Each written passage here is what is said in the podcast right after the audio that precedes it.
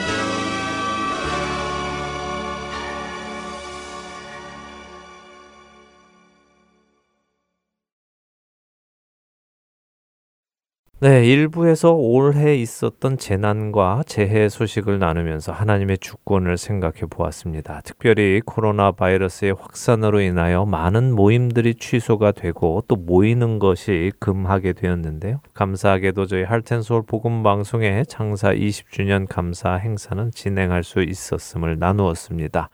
어, 그러나 코로나 바이러스의 확산 이후로 정말 세상이 많이 변했죠. 네, 정말 많이 변했지요. 이미 말씀드린 대로 모이는 것이 금지가 되고 또 피하게 되고 하니까 일단은 집에서 일을 하는 사람들이 늘어났죠. 네, 맞습니다. 저도 그런 사람 중에 하나인데요. 저는 직장이 있고 이 복음 방송에서 봉사자로 필요에 따라 나와서 봉사를 하고 있는데요. 네. 코로나 이후로 특별히 회사 사무실로 출근해야 되지 않으면 대부분 집에서 컴퓨터로 일을 하는 경우가 많습니다. 네, 많은 사람들이 집에서 근무를 하게 되었고요. 또 자녀들은 학교를 가지 않고 집에서 온라인으로 수업을 듣는 풍경이 벌어졌지요. 네. 또 많은 식당들이 손님을 앉힐 수가 없어서 테이크아웃과 배달에 의존하는 경우가 생겼고요. 옷가게 같은 곳들도 전에는 옷을 입어보고 살 수 있었는데 요즘은 입어보지 못하는 경우가 대부분이어서 음, 네. 일단 사서 집에 가서 입어보고 맞지 않으면 리턴해야 하는 번거로움도 있습니다. 그렇군요. 이런 일로 인해서 정말 많은 분들이 직장을 잃기도 하고 또 시간이 줄어들어 자연히 인컴도 줄어들어 생활고에 시달리기도 합니다. 네. 코로나가 처음 시작될 때는 휴지, 세정제, 마스크 등을 사재기하고 또 필요한 사람들은 구할 수가 없어서 발을 동동 구르기도 했죠. 네. 또 여기저기서 싸움도 나고 했습니다. 아, 정말 그런 모습들을 보면서 이보다 더 심한 환난이 올 때는 도대체 사람들이 얼마나 더 이기적인 모습으로 변할까 두려운 마음도 들더라고요. 네, 네 저도 그런 모습 보면서 아 세상이란 이런 것이구나. 음. 일단 자기가 먼저 살아야 하는구나 음. 하는 생각에 마음이 많이 찹찹해지더라고요. 이럴 때 우리 그리스도인들은 어떻게 세상 사람들과 다른 마음과 행동을 가지고 살아야 할까 하는 고민도 하게 되었습니다. 네, 좋은 생각 하셨네요. 하나님 나라의 백성들이라면 언제 어느 때나 세상 사람들과는 다른 가치관을 가지고 살아가야 하지 않겠습니까? 그렇죠. 예수님의 말씀대로 우리는 세상에 속한 자가 아니기 때문이죠. 어, 코로나로 변한 세상에서 우리 그리스도인들이 어떻게 살아가야 할지를 조금 나누면 좋겠는데요. 이미 우리가 이야기 나눈 대로 코로나로 인하여 모임들이 금지가 되고 축소가 되었는데 이런 영향이 비즈니스에만 끼친 것이 아니라 교회에도 크게 영향을 끼쳤죠. 그랬죠. 예배로 모이는 것이 금지가 되기도 하고 또 자발적으로 모임을 취소하기도 해서 텅 빈 교회의 모습을 자주 보게 되었습니다. 네. 참 마음이 무겁더라고요. 네, 아무래도 교회의 가장 큰 영향은 예배로 모이지 못하게 된 것이겠죠. 이를 두고 찬반 논란도 많았던 것으로 기억합니다. 대면 예배를 취소할 수는 없다는 입장과 꼭 대면 예배만 예배는 아니다 하는 입장이 팽팽히 맞서기도 했죠. 결국 각 교회의 담임 목사님의 의견에 따라 대면 예배를 강행하는 교회들도 있었고 또 온라인 예배로 대체하는 교회들도 있는데 과연 어떤 것이 옳을까요? 네, 참 어려운 질문이네요. 그렇죠? 대면 예배를 포기해서는 안 된다. 예배는 목숨을 걸고 지켜야 한다. 음. 예배는 그리스도인들의 가장 중요한 포인트다 하는 의견들이 다 맞는 말씀입니다.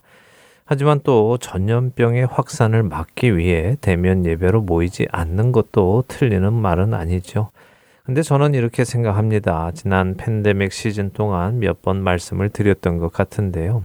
예배가 무엇인지부터 우리가 다시 점검해야 한다는 것이죠.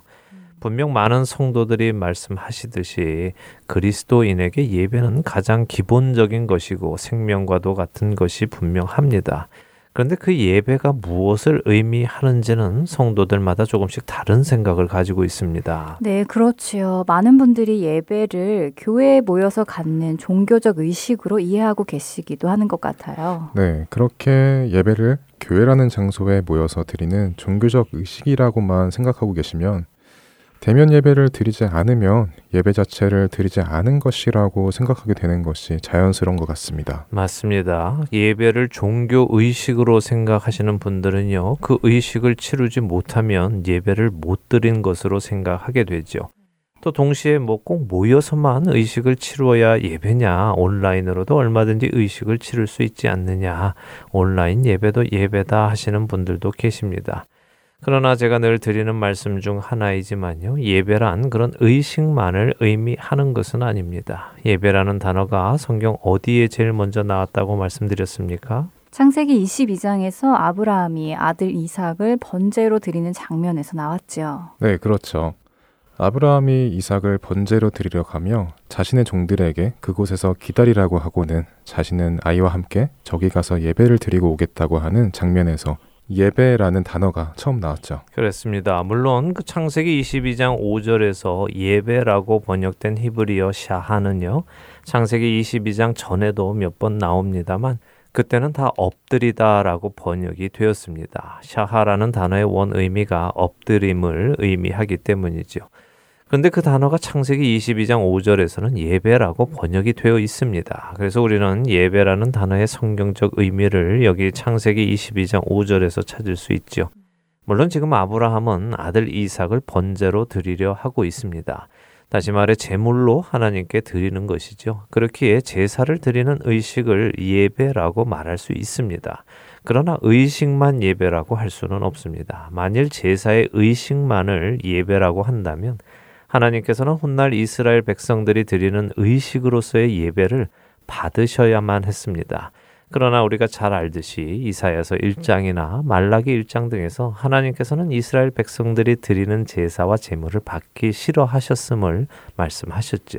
헛된 재물을 가지고 오는 것을 견디지 못하겠다고 하셨습니다. 맞습니다. 재물만 가지고 와서 드리는 의식으로서의 예배를 하나님께서는 견디지 못하겠다고 하셨습니다. 그렇다면 정말 예배는 무엇입니까? 우리가 알듯이 아브라함은 하나님의 말씀에 순종하여 자신이 사랑하는 아들까지도 제물로 드릴 수 있었고요. 또한 하나님을 신뢰하기에 사랑하는 이삭을 드릴 수 있었습니다. 그래서 예배란 하나님을 신뢰하는 것이고 하나님을 신뢰하기에 하나님의 말씀에 순종하는 것이며 그런 속에서 하나님께 제사를 지내는 것입니다. 성도들이 말하는 예배의 정의가 아브라함이 말했던 예배라면 예배는 하나님의 백성에게 가장 중요한 것이 맞습니다. 어느 것과도 바꿀 수 없는 것입니다. 목숨을 걸고 지켜야 하는 것이 맞습니다. 그러나 하나님의 말씀에는 순종하지 않으면서 예수님의 가르침을 따르지는 않으면서 단순히 주일에 모여 혹은 어느 특정 날짜에 모여서 의식을 치르는 것을 예배라고 생각한다면 그런 예배는 드리지 않는 것이 오히려 하나님 앞에 옳은 것입니다. 음. 네, 그런 예배는 하나님께서 받지 않으신다고 믿습니다. 네, 맞습니다. 하나님은 마음의 중심을 보는 분이시기에 순종하지 않으며 드리는 예배는 받지 않으실 것이라 생각합니다. 네. 가인과 그의 재물을 받지 않으신 것처럼 말이죠. 맞습니다. 동의합니다. 저는 이 코로나 시대에 우리 그리스도인들이 교회에서 예배를 드리는 것이 옳으냐, 온라인으로 드리는 것이 옳으냐 하는 것을 따지기 전에요. 먼저 내가 드리는 그 예배가 성경적인 예배인가를 점검해야 한다고 믿습니다. 로마서 12장 1절과 2절은 신약 시대에 사는 우리들의 예배가 무엇인지를 잘 정의해 주고 계시죠? 네. 한번 읽어 주시겠습니까? 네, 한 절씩 읽어 볼까요? 로마서 12장 1절과 2절입니다.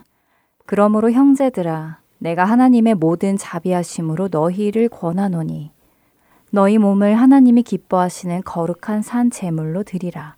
이는 너희가 드릴 영적 예배니라. 너희는 이 세대를 본받지 말고 오직 마음을 새롭게 함으로 변화를 받아 하나님의 선하시고 기뻐하시고 온전하신 뜻이 무엇인지 분별하도록 하라. 네. 우리가 드릴 예배는 이 세대, 그러니까 멸망할 세상을 본받지 말고 변화를 받아 하나님의 선하시고 기뻐하시고 온전하신 뜻을 따라 살아가는 것을 말씀하시는 것이죠. 네, 바로 이것이 우리가 드릴 영적 예배입니다. 예수님께서도 요한복음 4장에서 사마리아 여인에게 예배에 대해 말씀하시면서 이 산에서도 말고 예루살렘에서도 말고 영과 진리로 예배드리는 것이 참된 예배라는 말씀을 해주셨죠. 네. 장소가 중요한 것이 아니라 하나님을 마음과 뜻과 힘을 다해 사랑하기 때문에 그분을 신뢰하고 그분의 말씀에 순종하며 살아가는 삶. 그 삶이 곧 예배인 것입니다. 이 예배를 우리가 결코 잃지 않기 바랍니다. 네, 예배가 이처럼 하나님의 말씀에 순종하며 거룩한 삶을 사는 것이라면 세상이 아무리 예배를 드리지 못하게 한다 하더라도 또한 여러 환경이 모일 수 없게 한다 하더라도 예배는 멈추지 않을 것이라 생각됩니다. 그렇죠. 그런 참된 영적인 예배는요, 외부의 영향에 따라 멈추지 않습니다. 참된 예배를 회복하기 바랍니다. 이런 참된 예배를 드리는 성도들이라면 상황에 따라 대면 예배로 드리던 온라인 예배로 드리던 크게 다른 점은 없을 것입니다. 네, 우리 모두가 참된 영적인 예배를 먼저 회복하기 바랍니다.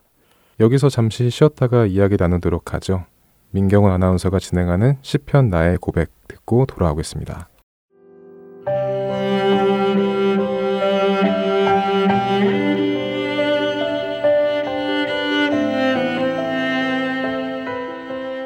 애청자 여러분 안녕하세요. 시편 나의 고백 진행의 민경훈입니다.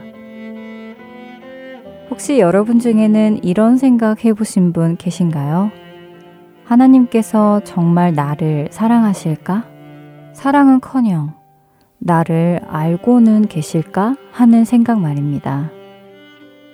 어떻게 그 크신 하나님께서 나 같은 작은 존재, 특출나지도 않고 신앙이 좋지도 않고 그렇다고 교회를 열심히 섬기는 것도 아니고 많은 헌금을 하지도 못하는 나 같은 사람도 하나님께서 기뻐하실까?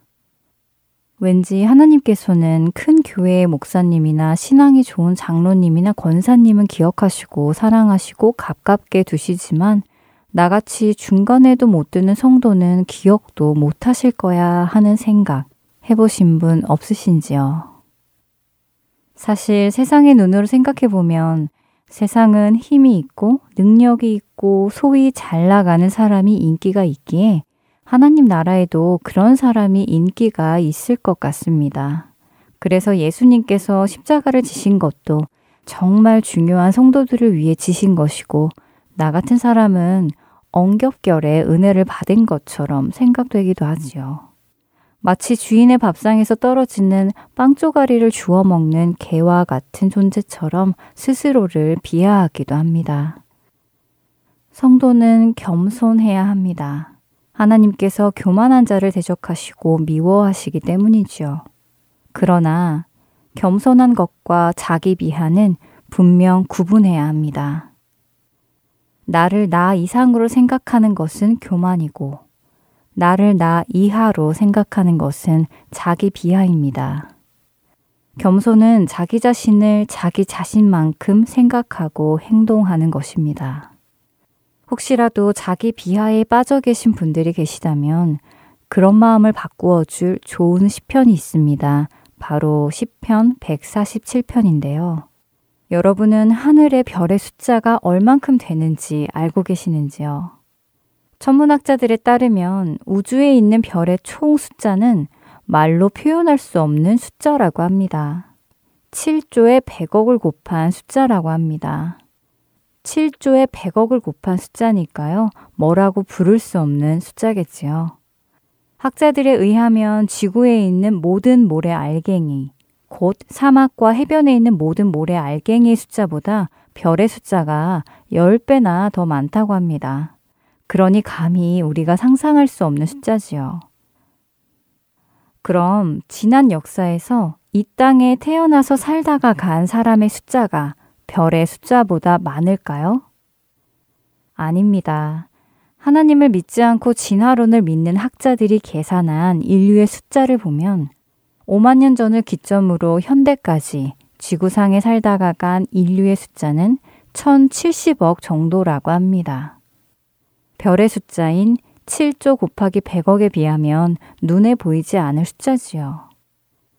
이렇게 많은 별들, 감히 우리는 셀 수도 없는 그 별들이 하나님께는 어떤 존재일까요? 시편 147편 4절과 5절은 이렇게 말씀하십니다. 그가 별들의 수효를 세시고 그것들을 다 이름대로 부르시는도다. 우리 주는 위대하시며 능력이 많으시며 그의 지혜가 무궁하시도다. 인간은 셀 수 없는 그 많은 별들을 하나님께서는 세신다고 합니다. 세실 뿐만 아니라 각 별들의 이름을 다 아시고 그 이름대로 부른다고 하시죠. 그 수많은 별들도 각각의 이름으로 다 알고 계시는 그분이 자신의 형상을 따라 지으신 우리 인간 한 명한 한 명을 모르실 수 있을까요? 결코 그럴 수 없다는 것을 시편 147편은 말씀해 주십니다. 그렇기에 하나님께서 나 같은 사람까지 기억하실 수는 없을 거야 라는 생각을 가지고 계셨다면 버리시기 바랍니다.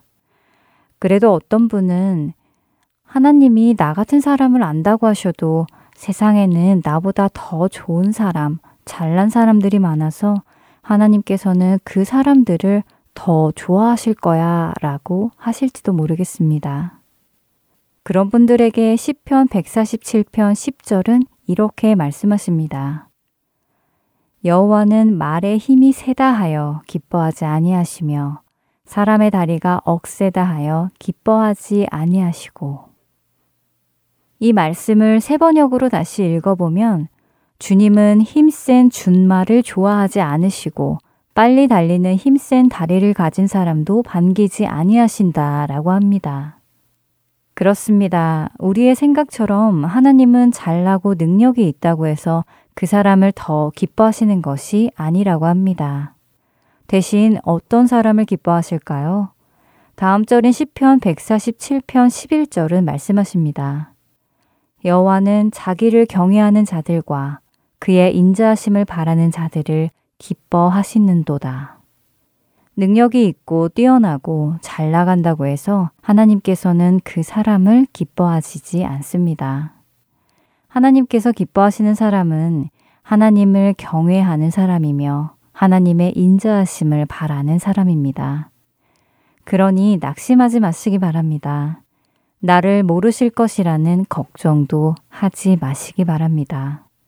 하나님은 여러분을 잘 아십니다. 그리고 여러분이 하나님을 경외하고 그분의 인자하심을 늘 바라신다면 하나님께서는 여러분을 기뻐하실 것입니다. 하나님 안에서 택함 받은 성도로서 참된 구원의 기쁨을 마음껏 누리게 되는 우리가 되기를 바랍니다. 시편 147편을 읽어드리며 오늘 시편 나의 고백 여기에서 마치겠습니다. 할렐루야. 우리 하나님을 찬양하는 일이 선함이요. 찬송하는 일이 아름답고 마땅하도다. 여호와께서 예루살렘을 세우시며 이스라엘에 흩어진 자들을 모으시며 상심한 자들을 고치시며 그들의 상처를 싸매시는도다. 그가 별들의 수요를 세시고 그것들을 다 이름대로 부르시는도다. 우리 주는 위대하시며 능력이 많으시며 그의 지혜가 무궁하시도다. 여호와께서 겸손한 자들은 붙드시고 악인들은 땅에 엎드려 뜨리시는도다. 감사함으로 여호와께 노래하며 수금으로 하나님께 찬양할지어다. 그가 구름으로 하늘을 덮으시며 땅을 위하여 비를 준비하시며 산에 풀이 자라게 하시며 들짐승과 우는 까마귀 새끼에게 먹을 것을 주시는도다.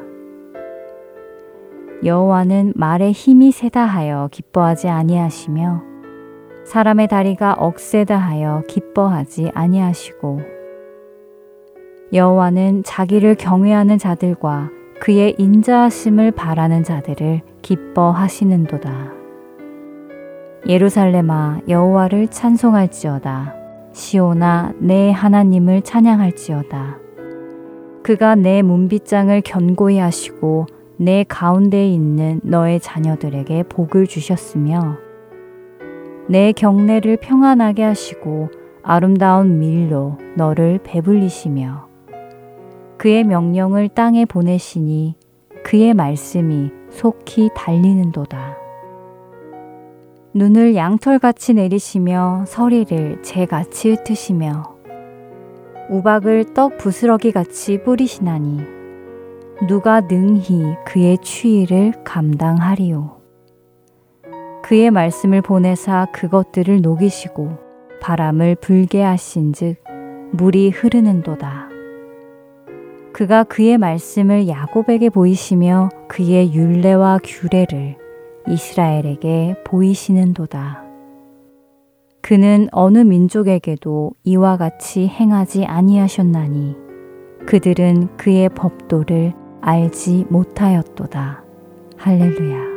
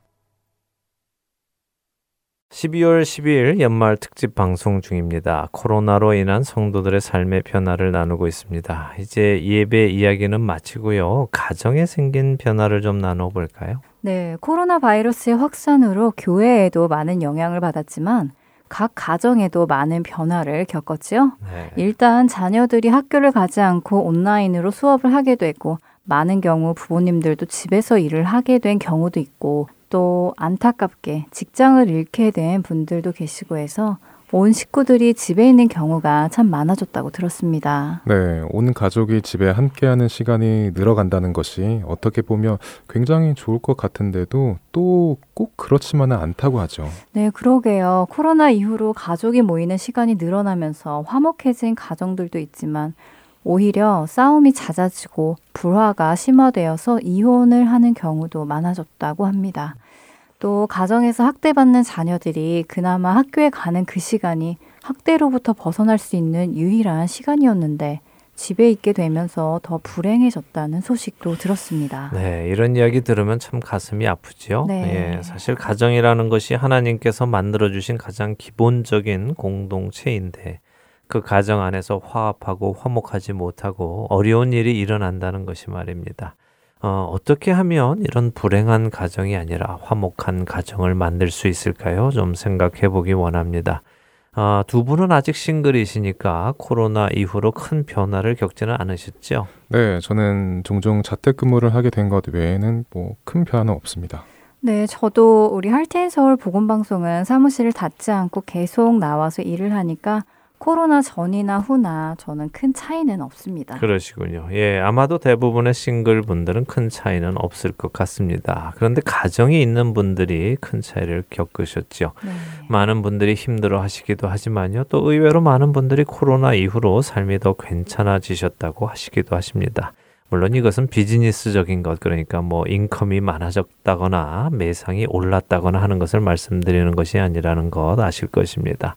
그런 의미로 삶이 괜찮아진 것이 아니라요. 온 가족이 함께 있는 시간이 늘어나면서 그동안 바빠서 얼굴 보기도 힘들었던 가족들이 함께 더 시간을 보내게 되며 화목하게 된 경우도 많아졌죠. 음. 많은 분들이 코로나 이후로 자녀 교육을 어떻게 해야 할지 걱정하기도 하시는데요. 저는 이것을 추천합니다. 바로 가정 예배입니다. 가정 예배요? 네, 매일 시간을 정해 놓고요. 온 가족이 함께 예배를 드리는 것이죠. 아, 일주일에 한 번이 아니라 매일이요? 네, 매일 함께 둘러 앉아서 성경을 읽고 또 그 말씀을 나누고 함께 기도 제목도 나누고 함께 기도하는 것이 그 가정을 하나님 안에서 세워 나가는 데에 아주 중요한 역할을 합니다. 음. 많은 경우 가정 예배를 일주일에 한 번 정도씩은 드리는 것 같습니다. 또 많은 가정이 교회에서만 예배 드리고 가정 예배는 안 드리는 경우도 많지요. 아, 물론 이것은 예배를 등한시해서 그러는 것이 아니라요. 예배를 누가 인도하느냐 하는 문제 때문에 그런 경우도 많습니다. 네, 맞습니다.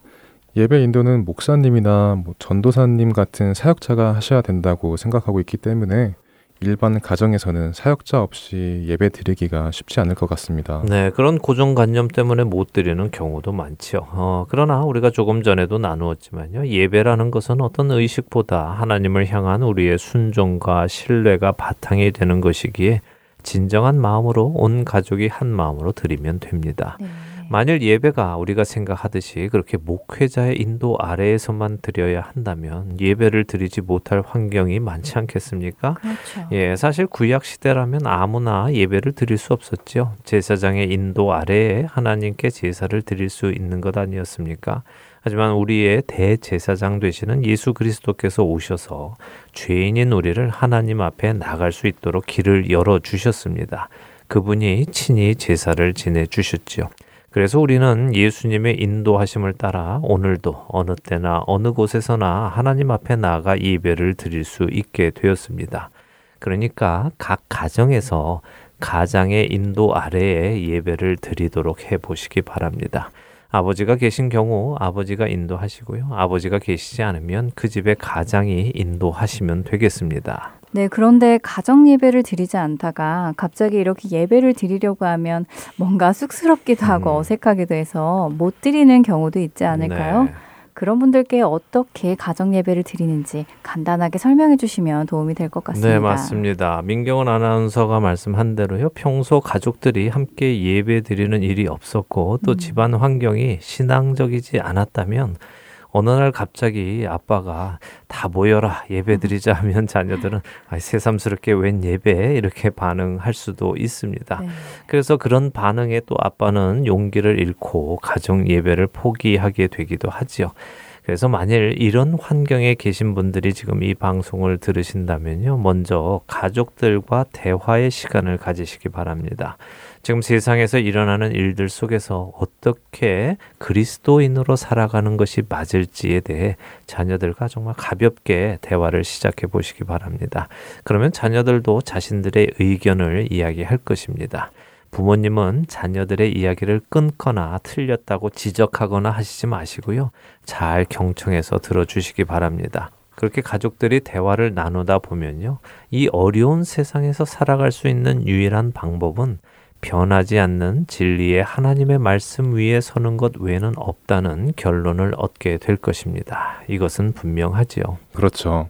하나님의 말씀만이 우리로 세상에서 생명을 지켜주시는 유일한 능력입니다. 그렇습니다. 결론은 항상 하나님의 말씀 안에 거해야 하는 것으로 나올 수밖에 없습니다.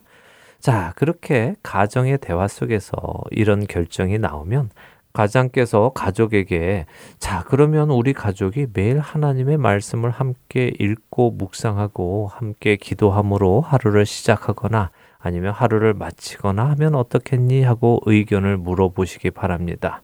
이때 또 중요한 것이 있는데요. 평소 부모님이 자녀들 앞에서 그리스도인으로서 본이 되는 삶을 살지 못하셨다면 음. 자녀들은 또 거부감을 느낄 수 있습니다. 네, 맞습니다. 많은 자녀들이 부모님의 이중적인 모습에 실망하고 마음 아파하잖아요. 네.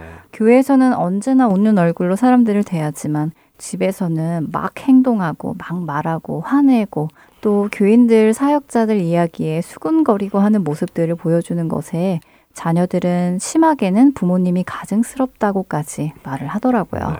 이런 아이들에게 아빠가 예배를 인도하겠다고 하면 부정적인 반응을 보일 것 같습니다. 네, 부인하고 싶은 말이지만 또 부인할 수 없는 것이 참 안타깝네요. 네. 그렇죠. 많은 자녀들이 교회를 떠나는 이유 중에 하나가 부모님의 이중적인 신앙 생활이기도 합니다. 이 점을 우리 청취자 여러분들이 분명히 알고 계시기를 바랍니다. 자, 그렇기에 만일 지금껏 자녀들에게 본이 되는 신앙을 보여주지 못했다고 한다면 먼저 본인이 하나님 앞에 회개하시기 바랍니다. 하나님 앞에 제가 한 집안의 가장으로 영적인 리더로서의 삶을 살지 못한 것을 회개합니다라고 진심으로 회개하시기 바랍니다. 그리고는 아내와 자녀들 앞에 그것을 인정하시기 바랍니다. 음. 여보, 내가 잘못했습니다. 아이들아, 아빠가 잘못했다. 아빠가 그리스도인답게 살지 못했다. 그리고는 말씀하십시오. 내가 잘못했다. 그런데 이제는 깨달았다. 이렇게 이중적인 신앙생활을 하며 살아서는 안 되는 것을 알았다. 나를 용서해 달라. 그리고 기회를 달라고 말씀하십시오. 그리고 하나님께 간절히 기도하시기 바랍니다. 하나님께서는 여러분의 가정에 분명히 회복을 주실 것입니다. 네, 하나님께서 반드시 응답해 주실 것이라 믿습니다. 그것이 하나님께서 원하시는 모습이니까요. 네, 그렇게 가정 예배가 시작이 되면 정말 좋겠습니다. 많은 가정에서 회복이 일어날 것이라고 생각됩니다. 그럼 가정 예배는 어떤 패턴으로 하는 것이 가장 좋을까요? 네, 뭐 가정 예배는 각 가정에 맞게끔 하시면 될 것 같습니다. 찬양 부르는 것을 좋아하는 가정은요. 찬양도 함께 부르고 말씀도 읽고 기도할 수 있고요. 찬양 부르는 것이 어색하면 말로 하나님께서 어떤 분이시다 하는 것을 나누어도 됩니다. 음. 또 바로 말씀으로 들어가도 되고요. 아, 그런데 여러분이 기억하셔야 할 것이 또 있는데요. 그것은 우리의 대적 사탄 마귀가 있다는 것입니다. 마귀는요, 우리 가정이 회복되는 것을 싫어합니다. 마귀는 가정을 파탄 내기를 원하지요. 그래서 이 공격이 있을 것을 미리 아시고 준비하셔야 하는 것입니다. 어, 사탄이 가정 예배를 드리지 못하도록 영적인 공격을 한다는 말씀인가요? 그렇죠. 예를 들면 이런 것입니다. 가벼운 공격은요, 아침에 늦잠을 자게 하거나 또 어. 시간이 없어서 예배를 못 드리게 하기도 하고요. 이런저런 바쁜 일들이 계속 있어서 예배를 못 드리게 하기도 합니다. 그런데 또 조금 더 강한 공격은 가족들 사이에 화나는 일을 만드는 것입니다. 아. 화가 나면 예배를 드릴 마음이 안 생기죠. 그렇죠. 마음 안에 화가 막 치밀어 오르면 그런 마음을 가지고 예배를 드릴 수 없죠. 네. 어, 그러면 어떻게 하죠? 그렇게 화나는 일이 있게 되고 거기에 가족들 중 누군가가 화를 내게 된다면요. 네, 그럴 때는요 다른 방법이 없습니다. 인정해야 됩니다. 무엇을 인정하느냐? 아 이것이 영적인 전쟁이구나. 사탄이 지금 우리 집에 화목을 깨기 위해서 공격해 오는 것이구나 하며 영적인 눈으로 그 현상을 보아야 하는 것입니다. 음. 자, 그렇게 영적으로 보게 되면요. 화나는 일이 있어도 그 배후에 영적인 공격이 있는 것을 보기 때문에 얼른 내 가정을 보호하고 내 가족을 보호하고 가정을 보호하도록 화를 내려놓게 됩니다. 그런 상황에서 아, 누가 맞네, 누가 잘못했네 논하는 것은 의미가 없습니다. 일단 먼저 선포하셔야 합니다. 야, 잠깐, 잠깐. 우리가 이렇게 해서는 안 된다. 지금 누가 잘했고 잘못했고를 따질 것이 아니라 우리가 서로 잘못했다. 하나님 앞에 우리 지금 이 문제를 가지고 나가자 하면서 가족이 그 문제를 가지고 기도하는 것이죠. 이렇게 할 때 하나님께서 도우시고 지키시는 은혜를 경험하시게 될 것입니다. 아멘. 네, 사탄에게 속지 말아야 하겠습니다. 그렇습니다. 그리고요, 예배를 인도하실 가장께서는 본문을 정하시기 바랍니다. 제가 권하는 방식은 성경 66권 중에 책 한 권을 정하셔서 매일 가족들이 읽어 나가시는 것을 권합니다. 뭐 사복음서 같은 것도 괜찮습니다. 대신 예배를 인도하시는 가장께서는 미리 그날 읽을 본문의 양을 정하시고요. 그 본문에 대한 공부도 조금 하셔야 하지요. 그래서 말씀을 읽고 설명을 곁들여 주시면 좋습니다. 네, 이렇게 가장이 준비를 해 나가다 보면 영적으로 성장이 많이 되실 것 같아요. 그리고 정말 믿음의 가장 믿음의 성도가 될 것 같고요. 맞습니다. 바로 그것입니다. 그렇게 되어야 하는 것입니다. 그렇게 가장은요, 먼저 한 사람의 신실한 성도가 되어야 하고요.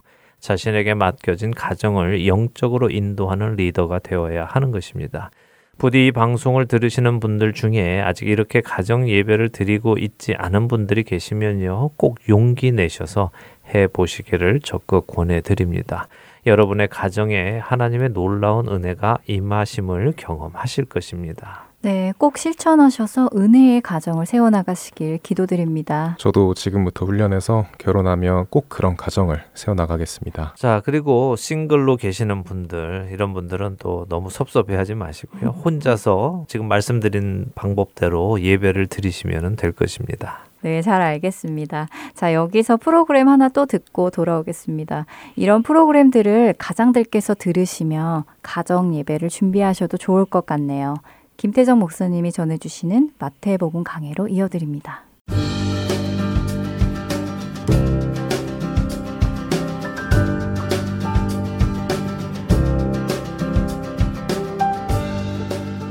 할텐 서울 복음 방송 애청자 여러분 안녕하세요. 마태복음 강의 김태정 목사입니다.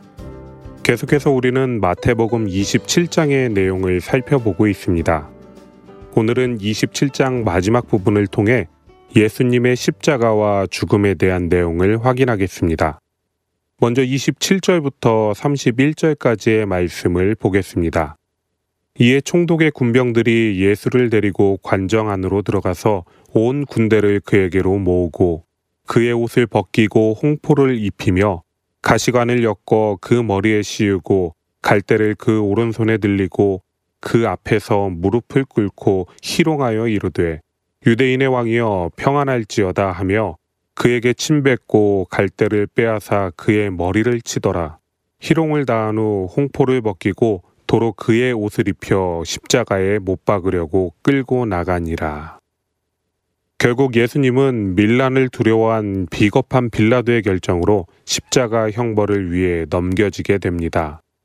말로 다할 수 없는 횡포와 희롱을 당하시는데 예수님께서 인정하신 진실, 자신이 유대인의 왕이라는 사실을 놓고 그들은 예수님을 조롱합니다. 왕이 입는 색깔의 옷인 홍포를 입히고 왕관을 대신하여 가시관을 예수님께 씌우며 예수님을 희롱합니다.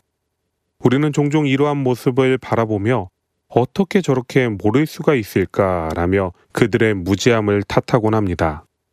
그런데 우리는 예수님의 왕되심을 희롱하고 능욕하는 이 일이 꼭 그 시각, 그 자리에 함께 있으며 총독의 군병들과 같이 행동하는 것에만 해당된다고 생각해서는 안 됩니다. 어쩌면 예수님은 나의 인생의 주인이라고 고백하지만 예수님을 쏙 빼놓고 내 맘대로 사는 것이 더 큰 희롱은 아닐까요? 실제로 세상은 예수님을 욕하지 않습니다. 이미 예수님께서 보여주신 희생과 사랑의 모습은 세상 사람들도 잘 알기 때문입니다. 문제는 예수님이 아니라 그의 제자라고 이야기하며 예수님 때문에 살아간다는 우리의 모습입니다. 다른 일부의 누구 때문이 아니라 바로 우리 때문에 예수님께서 조롱을 당하고 계신다는 사실. 정말로 잘못한 그 누군가가 교회의 일부라면 이렇게까지 세상은 교회를 욕하지 않을 것이며 오히려 그들의 일부가 잘못했을 뿐이라고 이야기할 것입니다. 하지만 그들이 경험했던 교회, 바로 우리의 모습이 잘못한 그들과 별반 다를 바 없기 때문에 함께 비난받는 것입니다. 우리가 예수님을 믿는 사람들이라고 이야기하며 예수님과는 전혀 상관없는 삶을 살아가는 것이 바로 예수님을 십자가에 못 박고 그 죄패에 유대인의 왕이라고 써놓고 희롱하는 일이라는 것을 우리는 알아야 합니다. 예수님을 희롱하는 일을 마치고 이제 그들은 예수님을 십자가에 매달기 위해 자리를 옮깁니다. 27장 32절부터 38절까지의 말씀입니다. 나가다가 시몬이란 구레네 사람을 만남에 그에게 예수의 십자가를 억지로 지워 가게 하였더라. 골고다 즉 해골의 곳이라는 곳에 이르러 쓸개탄 포도주를 예수께 주어 마시게 하려 하였더니 예수께서 맛보시고 마시고자 하지 아니하시더라. 그들이 예수를 십자가에 못 박은 후에 그 옷을 제비 뽑아 나누고 거기 앉아 지키더라. 그 머리 위에 이는 유대인의 왕 예수라 쓴 죄패를 붙였더라. 이때 예수와 함께 강도 둘이 십자가에 못 박히니 하나는 우편에 하나는 좌편에 있더라. 예수님께서 십자가를 지고 가실 수 없을 만큼 약해지시자 로마 병정들은 구레네 사람인 시몬에게 예수님의 십자가를 억지로 지고 가게 합니다. 같은 내용을 기록하고 있는 마가복음 15장 21절에는 이 시몬이라는 사람이 알렉산더와 루포의 아버지라고 기록하고 있는데 학자들은 여기에 등장하는 루포가 로마서 16장 13절에 사도 바울이 문안하는 루포와 동일한 인물일 가능성이 높다고 이야기하기도 합니다. 그의 도움을 받아 간신히 골고다에 이르렀지만 그곳에서도 예수님의 고통은 계속되었습니다. 시편 22편 18절의 말씀 내 겉옷을 나누며 속옷을 제비 뽑나이다라고 기록된 말씀처럼 그들은 예수님의 옷을 제비 뽑았고 힘이 없어 십자가도 지실 수 없었던 예수님은 갈증을 해소할 음료도 제대로 마시지 못하셨습니다. 시편 69편 21절에 그들이 쓸개를 나의 음식물로 주며 목마를 때에는 초를 마시게 하였사오니 라는 말씀처럼 그들은 예수님께 쓸개탄 포도주를 주었습니다. 같은 내용을 기록하고 있는 마가복음 15장 23절에서는 그들이 예수님께 드린 것은 고통을 줄이는 마취제와 같은 모략을 탄 포도주라고 기록되어 있습니다.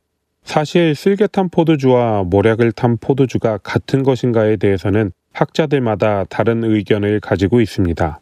만약 모략이라면 고통을 덜어주기 위한 인도적인 차원으로 받아들일 수 있고 쓸개라면 그 쓴맛으로 인해 갈증을 해소할 수 없도록 계속 조롱하는 것으로 받아들일 수도 있습니다. 하지만 예수님은 그 어떤 것도 드시지 않았고 말씀의 성취를 계속하여 이야기하는 저자의 의도를 본다면 여기서는 기록된 대로 슬개탄 포도주를 받으셨던 것으로 보는 것이 타당할 것입니다. 하지만 중요한 사실은 예수님이 가장 천한 죄인이 달리는 십자가에 달리셨다는 사실입니다. 예수님의 양편에는 강도 둘이 매달렸습니다. 이사야 53장 12절 범죄자 중 하나로 헤아림을 받았음이니라 라는 말씀처럼 온 인류의 구원을 위해 오신 하나님의 아들은 강도와 같은 취급을 당하십니다. 그의 죽음은 절대 거룩하고 아름답게가 아니라 가장 천대받고 멸시당하는 모습이었습니다. 희생이라는 숭고함이 아니라 철저히 비난받고 외면당하신 자리였다는 사실입니다. 그리고 예수님을 따라 져야 할 우리의 십자가도 똑같습니다. 오래 참고 희생하며 섬겨야 하는 그 십자가의 삶은 세상 사람들이 칭송하고 인정하는 것이 아니라 오직 한 분, 하나님께서만 기뻐하시는 길입니다. 그리고 어떤 때에는 하나님마저도 이 길을 외면하신다고 느낄 수도 있을 것입니다. 감히 비교할 수는 없겠지만 예수님께서 온 인류의 죄를 지시고 하나님의 진노를 받을 때처럼 모두에게 인정받지 못하고 버림받은 것처럼 생각될 때도 있을 것입니다. 하지만 우리가 계속하여 그 길을 걸어갈 수 있는 것은 하나님은 신실하시기 때문입니다. 상상할 수 없는 예수님의 십자가를 통해서도 하나님은 선하게 이루셨기에 예수님의 길을 따르는 우리를 통해서도 같은 일을 이루실 것입니다. 그리고 예수님을 향한 계속되는 모욕의 말과 행동들이 39절부터 44절까지 기록되어 있습니다. 지나가는 자들은 자기 머리를 흔들며 예수를 모욕하여 이르되 성전을 헐고 사흘에 짓는 자여 내가 만일 하나님의 아들이여든 자기를 구원하고 십자가에서 내려오라 하며 그와 같이 대제사장들도 서기관들과 장로들과 함께 희롱하여 이르되 그가 남은 구원하였을 때 자기는 구원할 수 없도다. 그가 이스라엘의 왕이로다. 지금 십자가에서 내려올지어다. 그리하면 우리가 믿겠노라. 그가 하나님을 신뢰하니 하나님이 원하시면 이제 그를 구원하실지라. 그의 말이 나는 하나님의 아들이라 하였도다 하며 함께 십자가에 못 박힌 강도들도 이와 같이 욕하더라. 이제 희롱하는 자들은 다른 사람을 구원할 것이 아니라 예수님께 자기 자신을 구원하라고 이야기합니다. 예수님께 십자가에서 내려오는 것은 어려운 일이 아니었습니다. 하지만 십자가에서 내려온다 해도 그들은 결코 믿지 않았을 것입니다. 예수님께서 보여주신 기적이 부족해서 그들이 믿지 않았던 것이 아니기 때문이죠. 예수님께서 베푸신 은혜와 기적은 이미 넘쳐났지만 진리가 무엇인지 여전히 깨달을 수 없었고 믿지 못했던 전혀 가능성이 없는 인생이었기 때문입니다. 그래서 예수님께서 희생하실 수밖에 없었습니다. 예수님의 구원은 자신이 죽기 때문에 다른 사람이 살아나는 구원이었기 때문입니다. 그래서 이 구원은 더 고귀합니다. 자신의 목숨을 걸고 다른 사람을 위해 불구덩이로 들어가는 소방대원을 우리는 영웅이라고 부릅니다. 매 순간 자신의 생명을 버릴 각오를 하고 다른 사람을 살리기 위해 위험 속으로 들어가기 때문입니다. 그런데 예수님은 자신이 살아날 가능성이 단 1%도 없는 곳을 향해 자신을 던지십니다. 한 번도 경험하지 못했던 비난과 고통, 하나님의 저주를 당하는 무서운 죽음, 우리의 머리로는 도저히 이해할 수 없는 이 엄청난 죽음을 뻔히 아시면서도 그 길로 들어가셨습니다. 반드시 지불해야 할 죽음이라는 우리의 죄의 값을 자신의 생명으로 갚으실 수밖에 없으셨고 그렇게 죽으셔서 우리를 살리셨습니다. 이것이 우리도 따라가야 하지만 절대로 이해할 수 없는 십자가의 길입니다. 하지만 예수님의 사랑을 경험하고 나면 왜 우리가 그 길을 따라야 하는지 분명하게 알게 됩니다. 미치다라는 말의 사전적인 의미는 정신에 이상이 생겨 말과 행동이 보통 사람들과 다르게 되다. 일반적 상식이나 도리를 크게 벗어나다라고 합니다. 이러한 의미를 생각해 보면 믿는 우리는 모두 미쳐야 정상입니다. 세상의 보통 사람들과 말과 행동이 다르며 일반적 상식이나 도리와 전혀 다른 가치로 사는 사람들이 미친 사람들이기 때문에 오직 예수님만이 가치인 사람들은 미쳐야 정상입니다. 그리고 이제 십자가에서의 예수님의 최후가 45절부터 50절까지 기록되어 있습니다. 제6시로부터 온 땅에 어둠이 임하여 제9시까지 계속되더니 제9시쯤에 예수께서 크게 소리질러 이르시되 엘리 엘리 라마 사박다니 하시니 이는 곧 나의 하나님 나의 하나님 어찌하여 나를 버리셨나이까 하는 뜻이라. 거기 섰던 자 중 어떤 이들이 듣고 이르되 이 사람이 엘리야를 부른다 하고 그 중에 한 사람이 곧 달려가서 해면을 가져다가 신포도주에 적시어 갈때 꿰어 마시게 하거늘 그 남은 사람들이 이르되 가만두라 엘리야가 와서 그를 구원하나 보자 하더라. 예수께서 다시 크게 소리 지르시고 영원히 떠나시니라. 하루 중 가장 밝아야 할 정오부터 오후 3시까지 하늘은 빛을 잃었고 예수님께서는 하나님께 버림받는 가장 큰 고통을 당하셨습니다. 나의 하나님, 어찌하여 나를 버리셨나이까라는 예수님의 처절한 고백을 이해하실 수 있으십니까? 그 외침의 순간을 감히 공감하실 수 있겠습니까? 거룩하신 하나님이 스스로 버림받고 거룩한 존재에서 분리되는 고통, 감히 상상할 수 없는 그 고통을 받으시고 우리가 받아야 할 그 죽음을 대신 지시고 예수님의 영혼은 떠나셨습니다.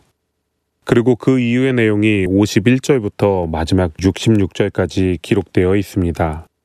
이에 성소 휘장이 위로부터 아래까지 찢어져 둘이 되고 땅이 진동하며 바위가 터지고 무덤들이 열리며 자던 성도의 몸이 많이 일어나되 예수의 부활 후에 그들이 무덤에서 나와서 거룩한 성에 들어가 많은 사람에게 보이니라. 백부장과 및 함께 예수를 지키던 자들이 지진과 그 일어난 일들을 보고 심히 두려워하여 이르되 이는 진실로 하나님의 아들이었도다 하더라. 예수를 섬기며 갈릴리에서부터 따라온 많은 여자가 거기 있어 멀리서 바라보고 있으니 그 중에는 막달라 마리아와 또 야고보와 요셉의 어머니 마리아와 또 세베대의 아들들의 어머니도 있더라. 저물었을 때 아리마대 부자 요셉이라 하는 사람이 왔으니 그도 예수의 제자라. 빌라도에게 가서 예수의 시체를 달라 하니 이에 빌라도가 내주라 명령하거늘 요셉이 시체를 가져다가 깨끗한 세마포로 싸서 바위 속에 판 자기 새 무덤에 넣어두고 큰 돌을 굴려 무덤 문에 놓고 가니 거기 막달라 마리아와 다른 마리아가 무덤을 향하여 앉았더라. 그 이튿날은 준비일 다음 날이라 대제사장들과 바리새인들이 함께 빌라도에게 모여 이르되 주여 저 속이던 자가 살아 있을 때에 말하되 내가 사흘 후에 다시 살아나리라 한 것을 우리가 기억하노니 그러므로 명령하여 그 무덤을 사흘까지 굳게 지키게 하소서. 그의 제자들이 와서 시체를 도둑질하여 가고 백성에게 말하되 그가 죽은 자 가운데서 살아났다 하면 후의 속임이 전보다 더 클까 하나이다 하니 빌라도가 이르되 너희에게 경비병이 있으니 가서 힘대로 굳게 지키라 하거늘 그들이 경비병과 함께 가서 돌을 임봉하고 무덤을 굳게 지키니라. 예수님의 죽음 후의 내용을 크게 세 가지로 정리하면 예수님의 죽음으로 성소의 휘장이 위로부터 아래까지 둘로 찢어진 것과 예수님의 시체를 새 무덤에 넣어둔 것과 예수님의 부활을 걱정하며 무덤을 지키는 대제사장들과 바리새인들의 모습입니다. 51절에 기록된 성소의 휘장은 하나님께서 임재하시는 지성소가 있는 곳을 가리는 가장 안쪽의 휘장이라고 이야기합니다. 이 일에 대해서는 여러 가지 해석들이 있지만 가장 중요한 것은 이제 하나님을 만나는 방법이 달라졌다는 것입니다. 휘장은 위로부터 아래로 찢어졌습니다. 이것은 이 일을 사람이 아닌 하나님께서 하셨으며 예수님의 희생의 순간에 이루어졌다는 것은 오직 예수님을 통해서만 하나님과 우리가 다시 연합할 수 있다는 증거입니다. 이제는 양과 염소의 희생이 아니라 죄 없으신 예수님을 통해 그를 믿는 믿음으로만 하나님께 나아갈 수 있다는 확실한 약속입니다. 예수님께서는 우리의 모든 죄를 짊어지시고 분명 죽으셨습니다. 확실히 죽으셨는지 예수님의 옆구리를 병사들이 창을 찔러서 확인하였고 예수님을 따르던 이들은 예수님의 시체를 깨끗한 세마포로 싸고 새 무덤에 넣었습니다. 그리고 예수님을 죽였던 그 무리들은 예수님이 부활하실까봐 두려워하며 다시 예수님의 무덤을 지킵니다. 다시 살아나신 이후에 예수님께서 어떻게 하실지 그들은 두려웠을 것이며 다시 살아나셔도 다시 죽일 각오로 그 무덤을 지켰을 것입니다.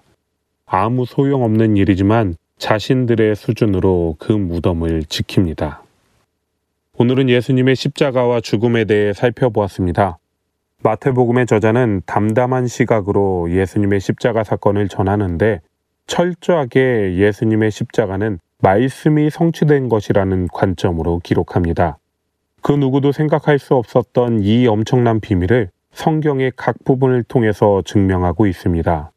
더 이상 의심할 것이 아니라 있는 그대로를 받아들일 것을 독려하고 있습니다. 말씀이 전하는 십자가의 비밀과 사랑을 기억하며 굳건한 믿음으로 그 길을 걸어가는 우리 모두가 되길 소원합니다.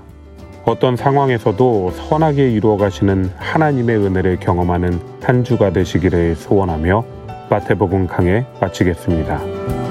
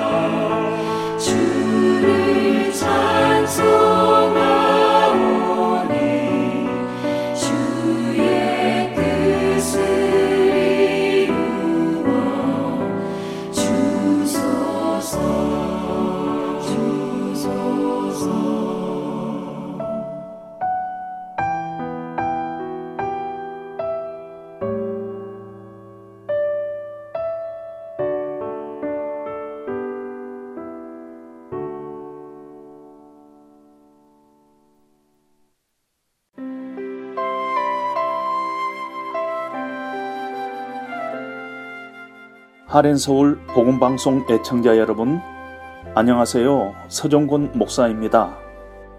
아, 2020년 한 해 참 힘드셨죠? 돌아보면 정말 어려운 한 해였습니다. 우리는 코로나 팬데믹이라는 바이러스 재앙 가운데 무너져 내리는 인간 세상의 바벨탑을 보고 있는 듯 했습니다. 파수꾼의 경성함과 그 수고가 헛됨을 실제로 목도하기도 했습니다. 그리고 인간이 한낱 피조물임을 그 어느 때보다도 절감했습니다. 아직도 미래는 여전히 불확실하고 불투명하지만 그러나 사랑하는 애청자 여러분 2020년 외롭고 험난한 광야 길임에도 우리와 함께 동행하신 분이 하나님이십니다. 또한 우리를 낮추시고 시험하사 마침내 복을 주시기 위한 하나님의 선하신 뜻이 우리 가운데 있음을 믿습니다. 그래서 끝까지 인내하며 승리하십시다. 사회적 거리두기와 같은 새로운 질서로 인해 서로를 꺼려하고 이기적이고 무정해지기 쉬운데 이럴 때일수록 우리 믿는 자들이 더욱 자신을 열어 어려운 이웃을 돌아보며 가진 것을 나누는 넉넉한 마음을 가졌으면 좋겠습니다.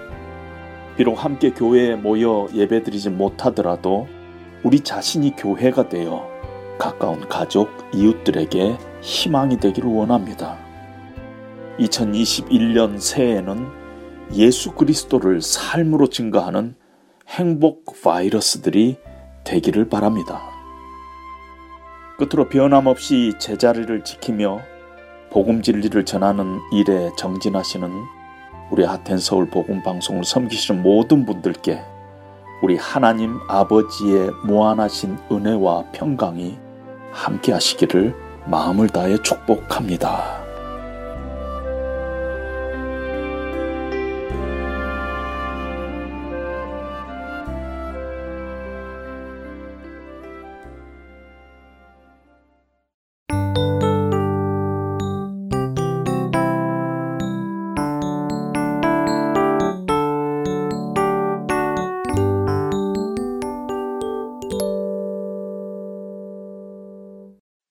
12월 12일 연말 특집 방송 2부에서는 코로나 바이러스 확산 이후로 예배의 변화와 예배의 본질을 나누었고 가정에 있는 변화를 나누며 어떻게 하면 성경적인 가정을 세워나갈 수 있을지도 나누어 보았습니다. 많은 분들께 동기부여가 되었기를 바랍니다. 네, 사실 저희 가정도요, 코로나 이후로 한 사건을 계기로 매일 예배를 드리게 되었습니다.